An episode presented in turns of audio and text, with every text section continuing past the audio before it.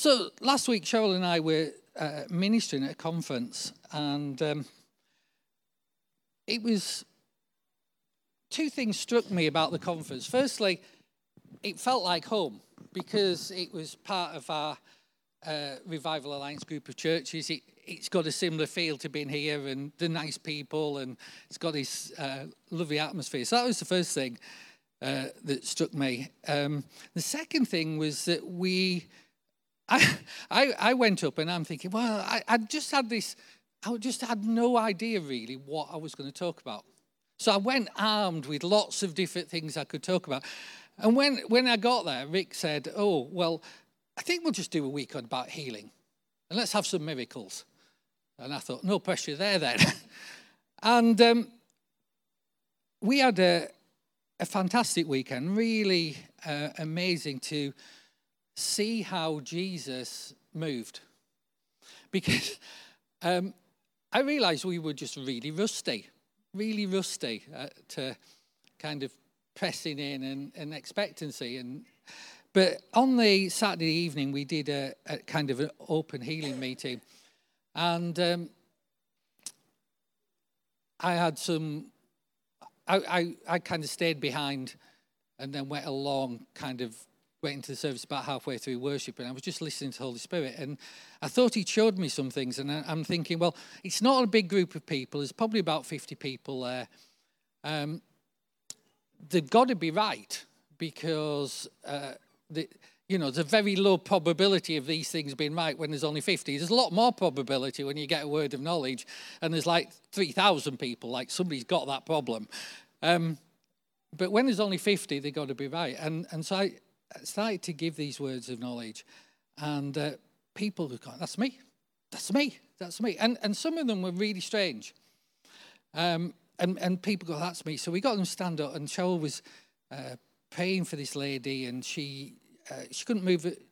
I think for a long time she couldn't move her shoulder, arthritic shoulder, and couldn't lift her arm or anything. It was just like really painful. And I guess in the space of about 2 minutes, she got pain-free, full mobility in her arm. And then the lady next to her who had pain, right, like arthritic thumbs and things, they all returned to full mobility and all the pain went. And it was kind of like, and then some of the really weird things I had. I had this picture of somebody who had like on their feet, and it was like little pins were sticking into it, and I'm going, I don't want to preempt what that might be, because I'm thinking circulatory problem, something like that. And this lady, she ran to the front, and she was really excited, and she strips her socks off, and she had this really bad skin disease all over her feet. And so we prayed for her, and the pain went. And then kind of as we were doing this and ministering, we lined up everybody who had a back problem. And there was 9 people lined up, and every single one was healed. And it's kind of like, man, this Jesus is really cool. like it's just a privilege to watch him do this. And one guy got up. Well, there was various testimonies on the Sunday morning, and this guy got up, and it was just so moving. I guess he was in his 60s, would you say? And he was just in absolute tears, because he'd had sciatica, and he hadn't been able to move his legs more than kind of that, and he'd had pain for years and years and years. Painter and decorator, so he was having to get up ladders with sciatica, and he was just like, we prayed for him, and it kind of, it wasn't immediate. It took about 5 minutes, and then he could get his knee further and further up, and then he was pain free, and he just came to give his testimony the following morning, and he just broke down in tears, because he'd had years of this pain. And I'm stood there and I'm thinking, Jesus is just so cool, isn't he? It's just amazing. Yeah, he's just like his love. And we want to be people who not only move in faith, but have unshakable faith. So whilst we've moved in faith and at varying degrees over the years, I think God's calling us to move into a higher level, something called unshakable faith. Because what I've noticed is that our faith tends to get knocked by circumstances. And our faith tends to get knocked by somebody who doesn't receive their healing straight away, if at all, compared to the healings that we do see. So we get these knocks to our faith. And I was thinking about, what would it look like to have unshakable faith? And the person that came to my mind is somebody that we know at different levels. In fact, it's a privilege to kind of serve. It's a lady called Heidi Baker, who many of you will probably know about. And whatever seems to happen in Mozambique, you know, ISIS beheading Christians right where they are, having to get 250 students out almost overnight out of Mozambique, witch doctors, guys who set snakes on them, all sorts of stuff. And yet, you know, they get thousands and thousands of refugees. And yet they believe God. When they have nothing in their storehouses, they believe God to provide for thousands and thousands of refugees. And it comes. 25,000 was it when they had the floods? Was it 25,000, Bob? Yeah. And you encounter people rarely, but they leave this impact on your life, this that no matter what the circumstances, they got this underlying confidence that God's going to see them through to the other side. Because we can't control our lives. We can't control the things that happen to us. But we can decide how we're going to respond to the things that happen to us. And we have to, we go through things in life because we can't control stuff. And Jesus never promised we wouldn't go through things. But what he promised is that he'd see us the other side. Do you remember when he sent the disciples out on the lake and told them to go through the other side, and they're kind of, he goes off and prays, and they're like halfway across Lake Galilee in the middle of a storm, not having wanted to go, but he's told them they're going to the other side. He doesn't send the storm to your life, but he takes you through the storm because your destiny's on the other side of it. And so when you meet people like Heidi, or you hear about people who've gone before who were like that, then I think, and I hear about all these things that they've had to deal with, and I think, I wonder how I would respond if that happened to me.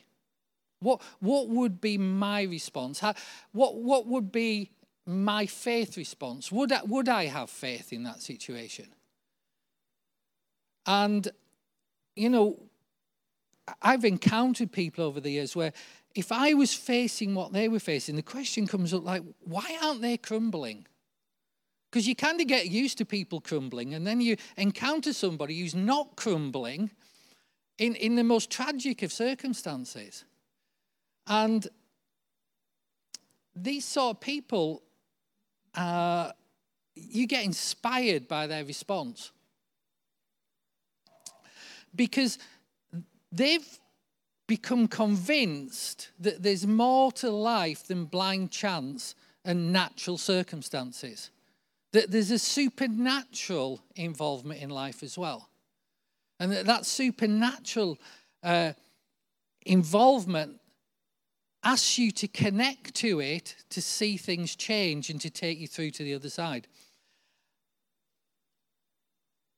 They know God is real, so it informs their response to what they're facing. And these are the kind of people I'm thinking, well, I just like go, this is just like, they're just amazing. How can we ever be like that? But the truth is, Jesus expected everybody to be like that. So we need to raise our expectations of what sort of person we are going to be, and raise our expectations of how we're going to respond to the things that come in life and faces. And so the question is then, where does this unshakable faith come from, and how do you get it? Yeah, because that's what we want, isn't it? Yeah? We don't want to get blown around all over the time. We're going to go, I'm going through. Whatever comes, I'm coming out the other side. I'm going to trust Jesus. Now, I'm going to take you on a journey, and I'm not going to finish it this morning. This is kind of like a scene set, because, as I said a couple of weeks ago, Cheryl just had this real sense that we needed to talk again about faith. So that's what I'm doing. And when I was doing that, I was drawn to this word, amazed. Because I was reading one of the stories, and there are two people that the Bible says amazed Jesus. Well, there's two instances where Jesus says, I'm amazed at that. Like, just imagine you've got the guy who created the entire universe, who knows everything, and he's amazed. So we need to know what amazes him, don't we?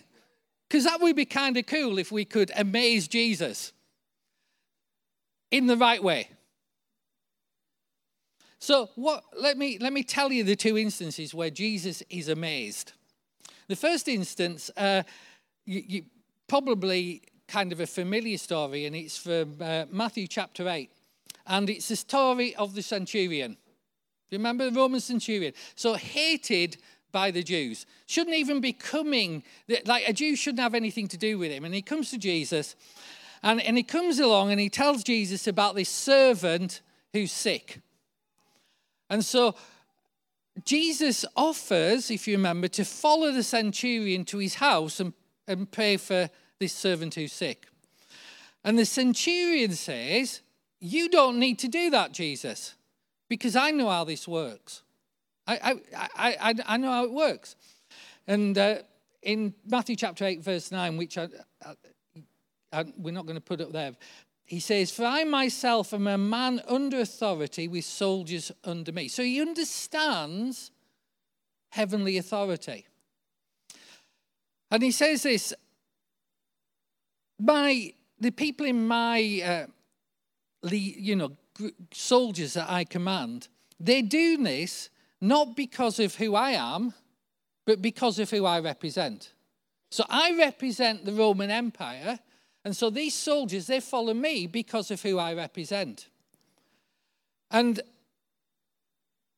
so he says, I've been watching you, and you couldn't do and say what you do unless you were under a bigger authority, unless there's something behind you that carries the authority that this can happen.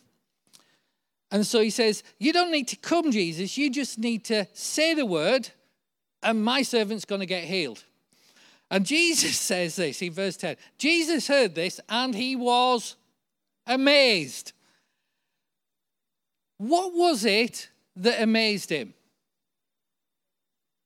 He says, he tells you what it is that amazes him. He says, this is what I'm amazed by your great faith. You see, what was it that he did? He put two and two together.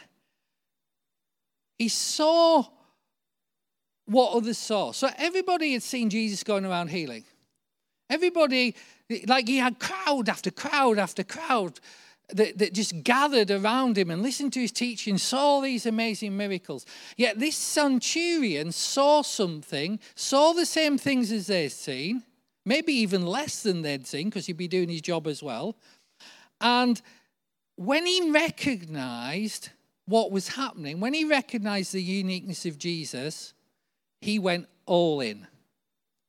And that's really key to unshakable faith.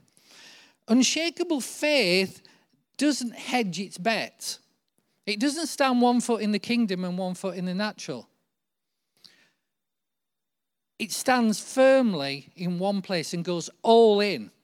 And to see more, we have to be willing to put ourselves in positions where Jesus has to come through or we'll be embarrassed. And that takes a lot. We've got to be all in, not partially in. So what else amazes Jesus? Well, let me tell you the other instance that amazes Jesus. Basically, Jesus responds to the centurion and he kind of points him out to everybody else. He said, hey guys, this is what I'm looking for. This is what it's about. This is what I'm looking for. And then there's another instance where Jesus goes along and it says he was amazed. Now, as a precursor to that, let me just tell you, because this is one of those little, unique little facts that you can take home and say, Pastor told me this morning, okay? Jesus never marveled at anyone's knowledge. Yet we concentrate on knowledge. But Jesus never marveled. It never amazed him. He didn't kind of turn up anywhere and go, hey, wow, you are really smart. I never thought of that. Wow, you are so clever. Wow, you've really memorized the whole Old Testament. Wow. You don't see Jesus doing that. He's never amazed at people's knowledge or the information that they have in their head. He never stood there and said, wow, how could you know that? Nobody else has ever got to that. How do you? How's that? What amazes him and got his attention was people with extraordinary faith. Faith not simply in their heads, but lived out in the reality of life. That's where we move from ordinary faith to extraordinary faith. Ordinary faith can be in your head and it can work sometimes.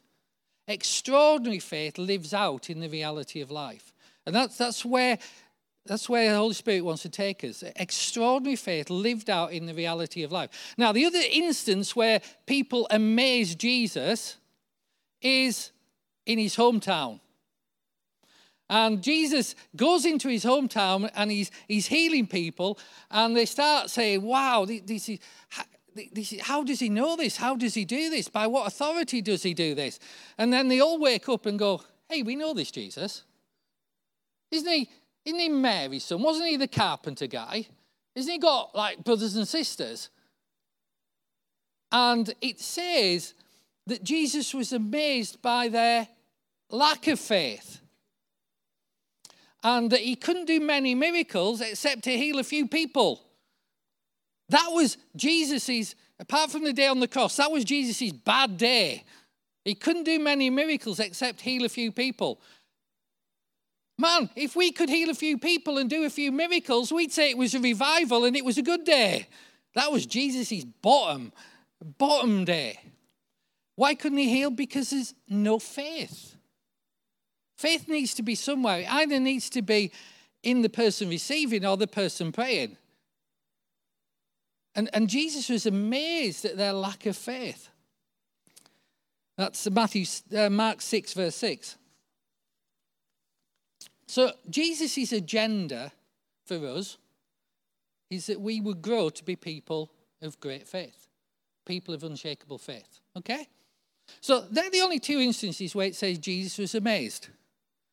I want to be a person that Jesus says, that amazes me. I was reading something, actually I was reading it this morning, and this guy in this thing that I was reading, he was having a really bad day. All his plans had gone wrong, and he was kind of going to take precipitous action against these other people, and what his friend turned to him and he said, instead of seeing it as a disaster, why not see it as an opportunity? And Jesus said, when I come back, will I find faith on earth? Either we're that generation that he's talking about, or we're pretty close to that generation he's talking about. So we have an opportunity to be shiners' lights in the midst of darkness. We have the opportunity to be the radical remnant. We have the opportunity to walk differently to how others are walking. It's an opportunity for us to take hold of and see what Jesus has promised, see what Jesus said was possible, to see the things that the disciples saw. And that's cool, isn't it? But it's down to us whether we take the opportunity or not. It's always down to us whether we take what's on offer from Jesus. Now, let's just take a little bit further. So, I'm really struggling. I just don't like microphones. I want my little heady gear back on. Here's something. Faith is different from hope.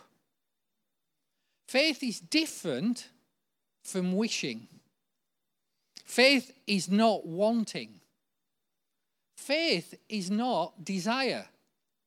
And often when you really dig into things, people have wished and hoped and desired, but they didn't trust in Jesus.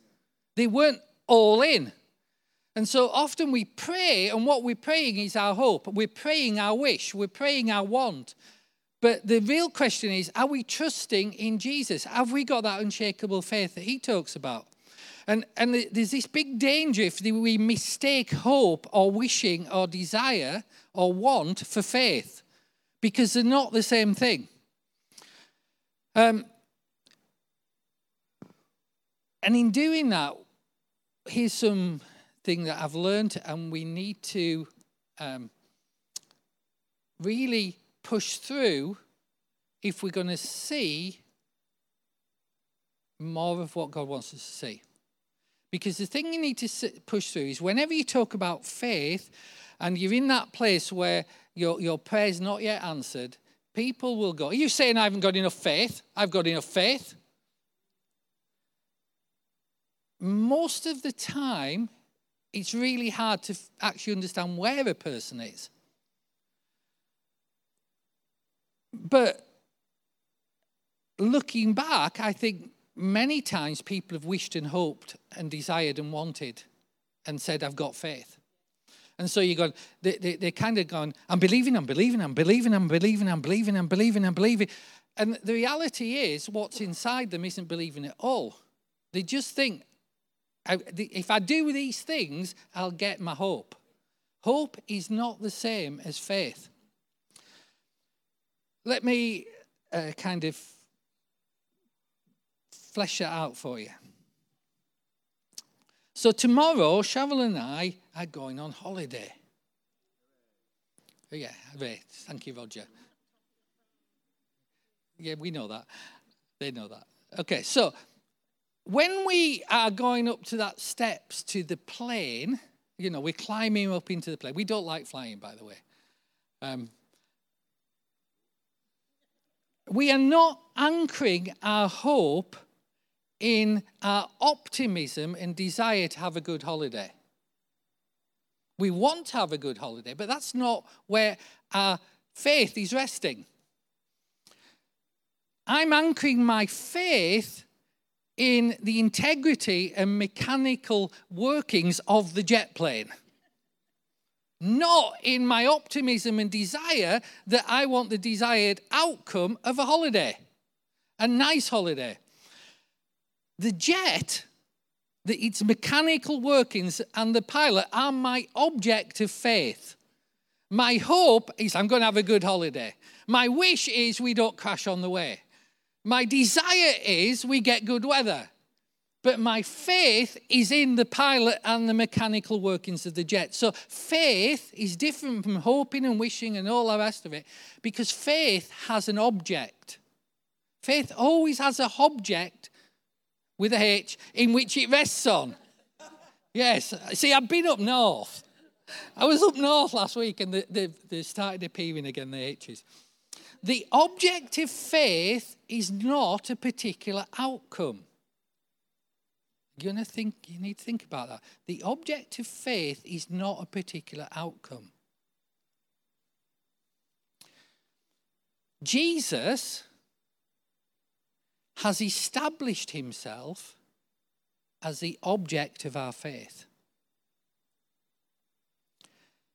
It's not the hope or desire or believing for an outcome that will produce the outcome.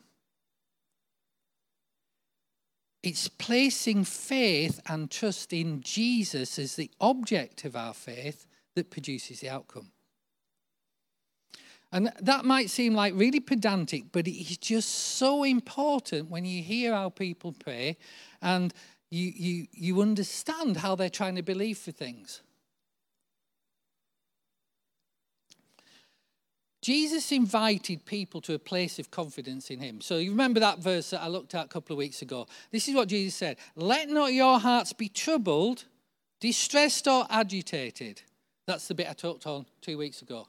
I can now do the rest of the verse. We're really getting through scripture at quite a rate of knots now. You believe in and adhere to and trust in and rely on God. So believe in and adhere to and trust in and rely also in me.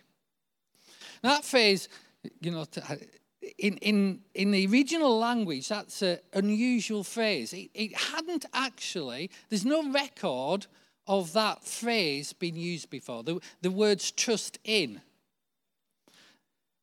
And it might seem bizarre to us because we're kind of used to reading it now, but there is no example of the word trust and in being combined in scripture before Jesus said it, or any literature. It was kind of, you trusted, but you didn't have, it was more like hope. When people said trust, it was more like hope. And so you've got this trust in. Literally, when you put the two together, this is what it means. Entrust and place your confidence in me as the object of that confidence. That's what Jesus is saying.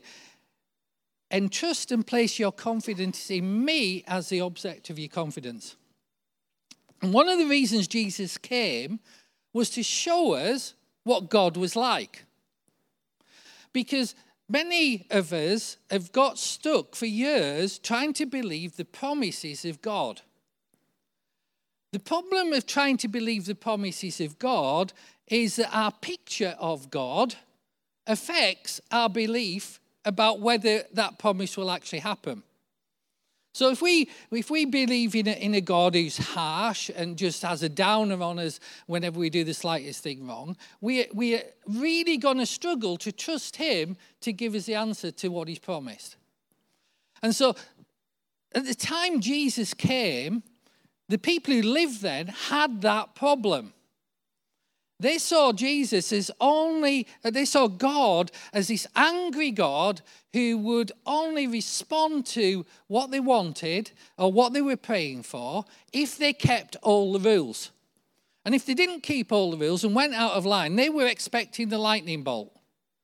I call this my mum's theology, because a lot of people get stuck with that picture of God. And so if you have a picture of God like that, it doesn't really work when you try and believe him for what he's promised. Because you're always looking and go, I got that rule wrong, I missed that one, got that one wrong, got that one wrong. And it doesn't work. Now, so we've just spent, I guess, 30 years now trying to understand a message in the church, which is the Father Heart of God. It's a fantastic message. The problem with that is that the love of God and the Father heart of God was never in question because Jesus came and died on a cross. And this trouble with trying to get this Father heart of God and how God's our Father and he loves us and all the rest of it, trouble with that is a lot of us had really bad fathers and we've got really bad images of what fathers are like. And so we've struggled with it. And somebody who was kind of struggling with this came to Jesus and said, Jesus, show us, I think it was Philip, came to Jesus and said, show us what the Father is like. And Jesus said, no. Because you can't get that. You can't get it. He's kind of an unknowable spirit. You know, you're not going to get it. But if you really want to know what the Father's like, look at me. Because I'm the exact image of the Father.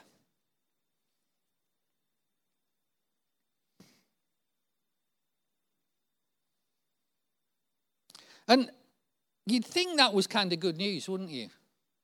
The response Jesus got to that statement is he offended a whole load of people. People got upset with him because he was going around saying, look what I do, and this is what God's like. Listen to what I say, this is what God's saying. And people got upset with him.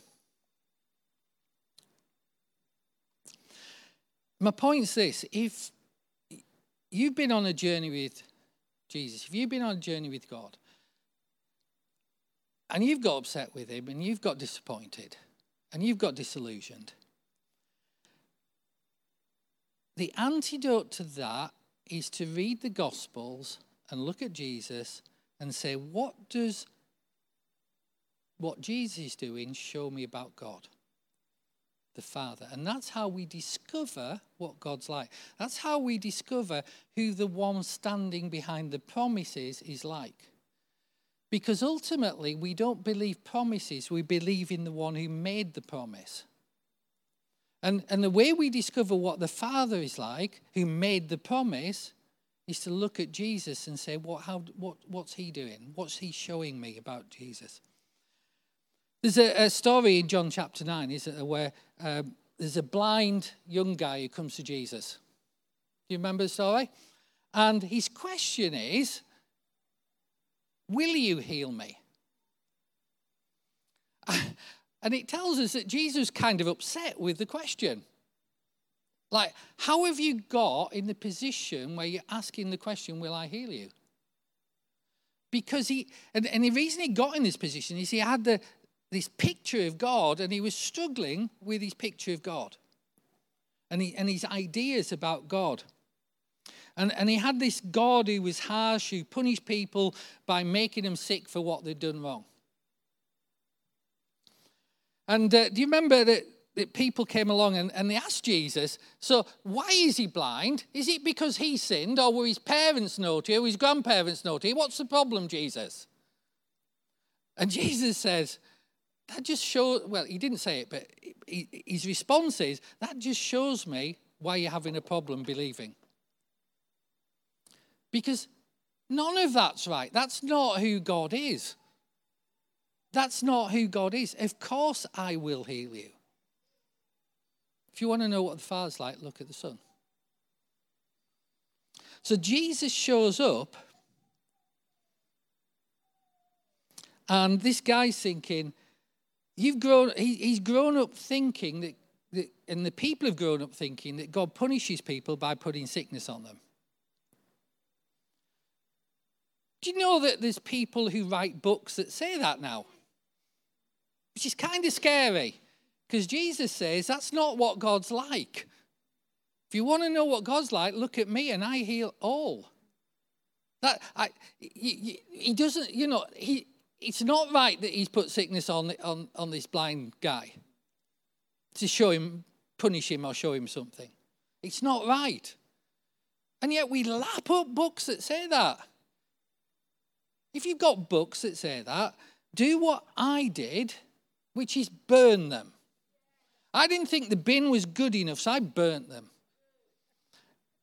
So why? Because this sort of stuff's like an earworm, and it gets in your head even when you don't want it to, and it undermines your faith. So Jesus showed up to reveal what the Father in heaven is like, because they had all sorts of ideas about God and they thought they knew. But he came to show them the reality. And that is why he said, I want to be the object of your faith. So Jesus comes along and he says, I've come to point you to the Father so that you can see what the Father's really like, not what you thought he was like. Not so, now listen to this, not so you can know more about him, but so you can actually know him. So we need to move from knowing about God to knowing him. To move from religion to relationship. To move from information to experience. To move from knowledge to encounter. That's what Jesus came to say. That's what show us. That's what the Father desires. That's what I desire. And I've come to show you what the Father's like so that you can trust in him. Not have trust in the information you know about him or your knowledge of the promises, but you can have trust in him. Because unshakable faith has to have as the object of its faith, Jesus and the Father. If your faith is in anything else, it won't see you through.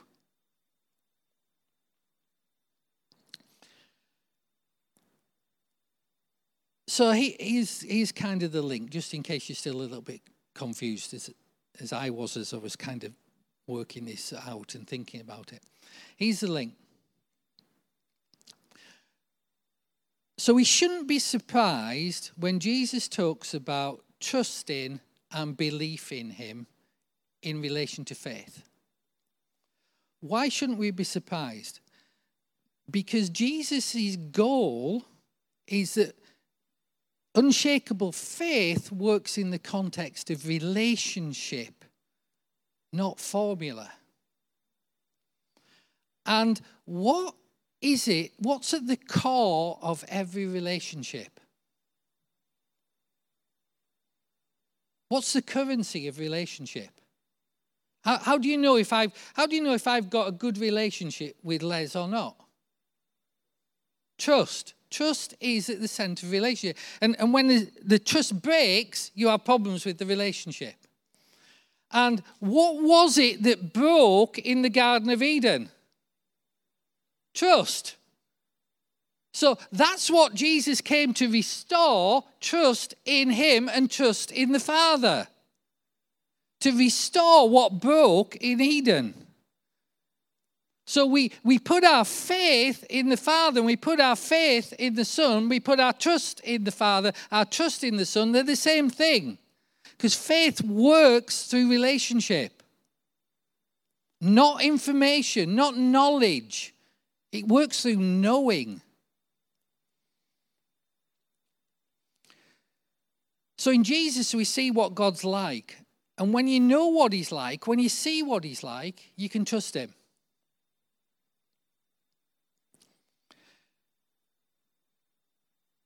For you kind of faith guys who like to tell me, and I like to tell myself, and I'll go on to some of this stuff in future weeks. Where do you get faith from? Well, firstly, you get it from relationship. That's the biggest thing you get faith from. But when you ask that question, people will always say, faith comes by hearing and hearing by the word of God. Romans 10:17. So just get more word in you and more word in you and more word in you. It's really important you know the word of God. Otherwise, you don't know anything about God. But it's most important that you see God through Jesus. But quantity of word will not produce faith. Because the Pharisees had quantity of word and missed Jesus when he came. It's what the word reveals about who Jesus is that produces the faith. Okay, it's not repeating a promise 500 times to get you to believe the promise. Because if you don't trust the promiser, you'll never believe the promise. And so the word is the message and what it reveals about who Jesus is, so you can trust in Jesus. Let me just put that for you, because how many of you remember the opening words of John's Gospel? In the beginning was the Word. And the Word became flesh, yeah? And the Word was God. And that tells us that there's this kind of link between the Word of God and Jesus, who's called the Word. Yeah? Are you with me? Just take this little slowly. So in the beginning, the Word became flesh. The Word was God.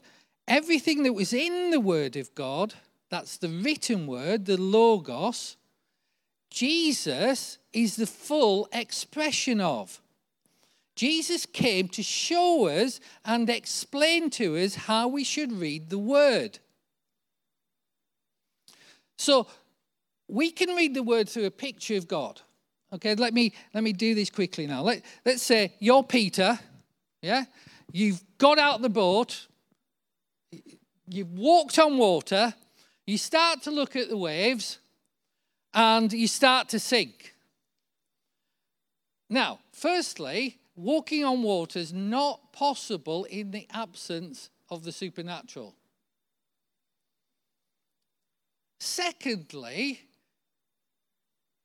if you disconnect from the supernatural, you don't start to sink, you just plummet under the water. So there's something going on there. And Jesus comes to him while he's sinking, starting to sink, and he pulls him up, and immediately they're at the boat. By the way, at this point, Jesus, because they're in the center of the Sea of Galilee, Jesus has walked 2.5 miles on water. Which I think is pretty cool. I can't do it in a swimming pool for 2 feet. But he did 2.5 miles to get there. And so Jesus, then they get to the other side. And Jesus says to Peter, you have little faith. Man, he's just walked on water. Has he got little faith? No. So we read that and go, Jesus, he's telling Peter off. Peter's failed again. Oh, dear. That's because our picture of Jesus and God is screwed up. The words translated little faith there don't mean tiny, failing, you're useless. Here's what Jesus is saying. Because little faith, the words translated there mean faith that didn't last the full course. So here's what Jesus is saying. What do you think went wrong, Peter? Why didn't you get all the way? What is it we need to fix? Let's move from that faith that doesn't endure to faith that goes right through to the other side. You get it? So Jesus comes to show us what God's like so that we can put our trust in him. So Jesus is the living expression of the Word of God. He's the living Logos. And the Word is given flesh so that we see the full revelation of what God is like, so that we place our faith in Jesus. Jesus is saying that. You can trust in the Father, you can put your faith in, you can rest on, you can lean on, and put your trust and lean on me. Put your trust in me. So, faith grows from hearing the Word. But it grows from hearing the Word because it shows us Jesus. And Jesus shows us what God is like so that we can put our trust in him. That's how this works. Not just repeating stuff or reading stuff over and over again.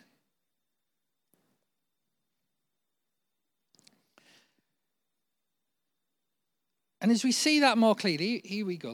Let's finish this off now.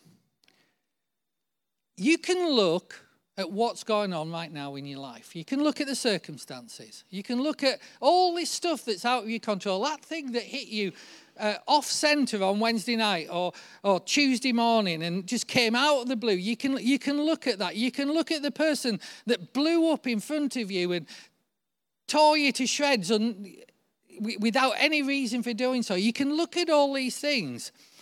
And you can hear what people are saying. You can hear what they're saying about what's going on. Man, people say too much about what's going on. We're inundated with people saying stuff about what's going on. And you can listen to all that. And you can read what folks are commenting and what folks are writing about it and what person's opinions are on it. And you can opinion shop if you want. You can even get fixated on what the experts say about what's going on. Because they're experts. And if you do that, you'll only ever plug into the natural. And we need to plug into the supernatural. Because the people with unshakable faith, now listen to this. They listen and hear all that stuff because you can't avoid it. But the people with unshakable faith say, I hear what you're saying. I see what is happening. I'm aware of how bad this looks. But that's not consistent with what I know about God. So I'm going to put my trust in God. If stuff's not consistent with what I know about God, my trust is going in God. It's that ability to see the inconsistency with the real picture, the reality of who God is, that produces unshakable faith. And when we do that, when we put our trust in him, he is so honored. He's so blessed. He's so delighted. He is so full of joy and pride for his children. Because he's found somebody who really knows him. And that's the thing that's important to him. Amen. Let me just challenge you with this. See, Jesus is inviting every one of us into a relationship with him right now. And we're all at different stages on that journey, different depths of relationship. But he's inviting us and he's calling us forward and he's calling us to go deeper. Some of us maybe haven't even started that journey.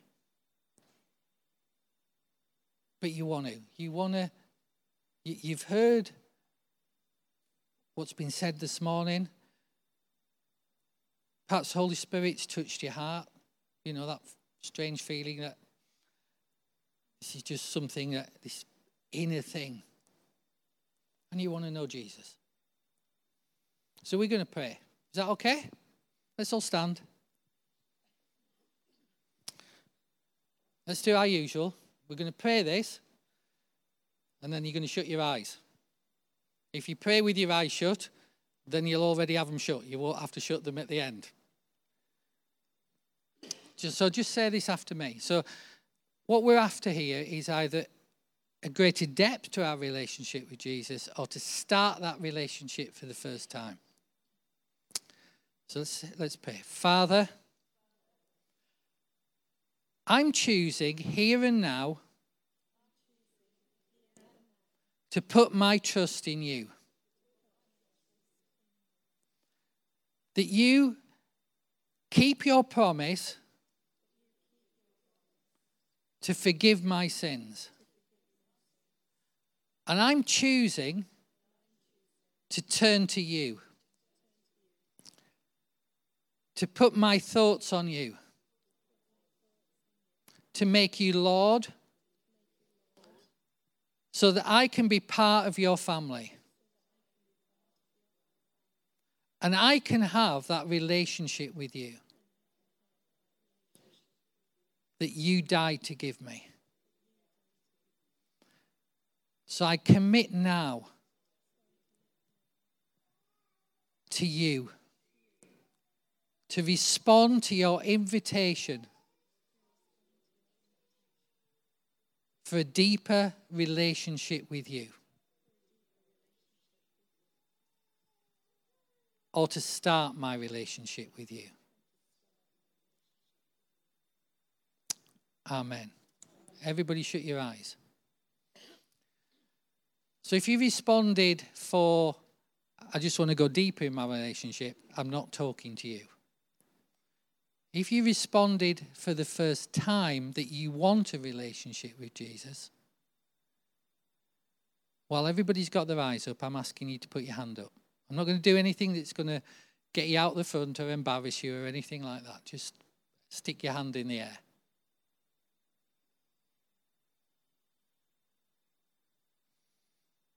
Okay, thank you.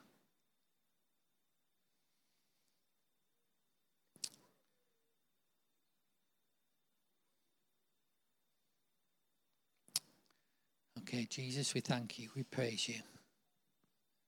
We glorify your name. You can open your eyes now.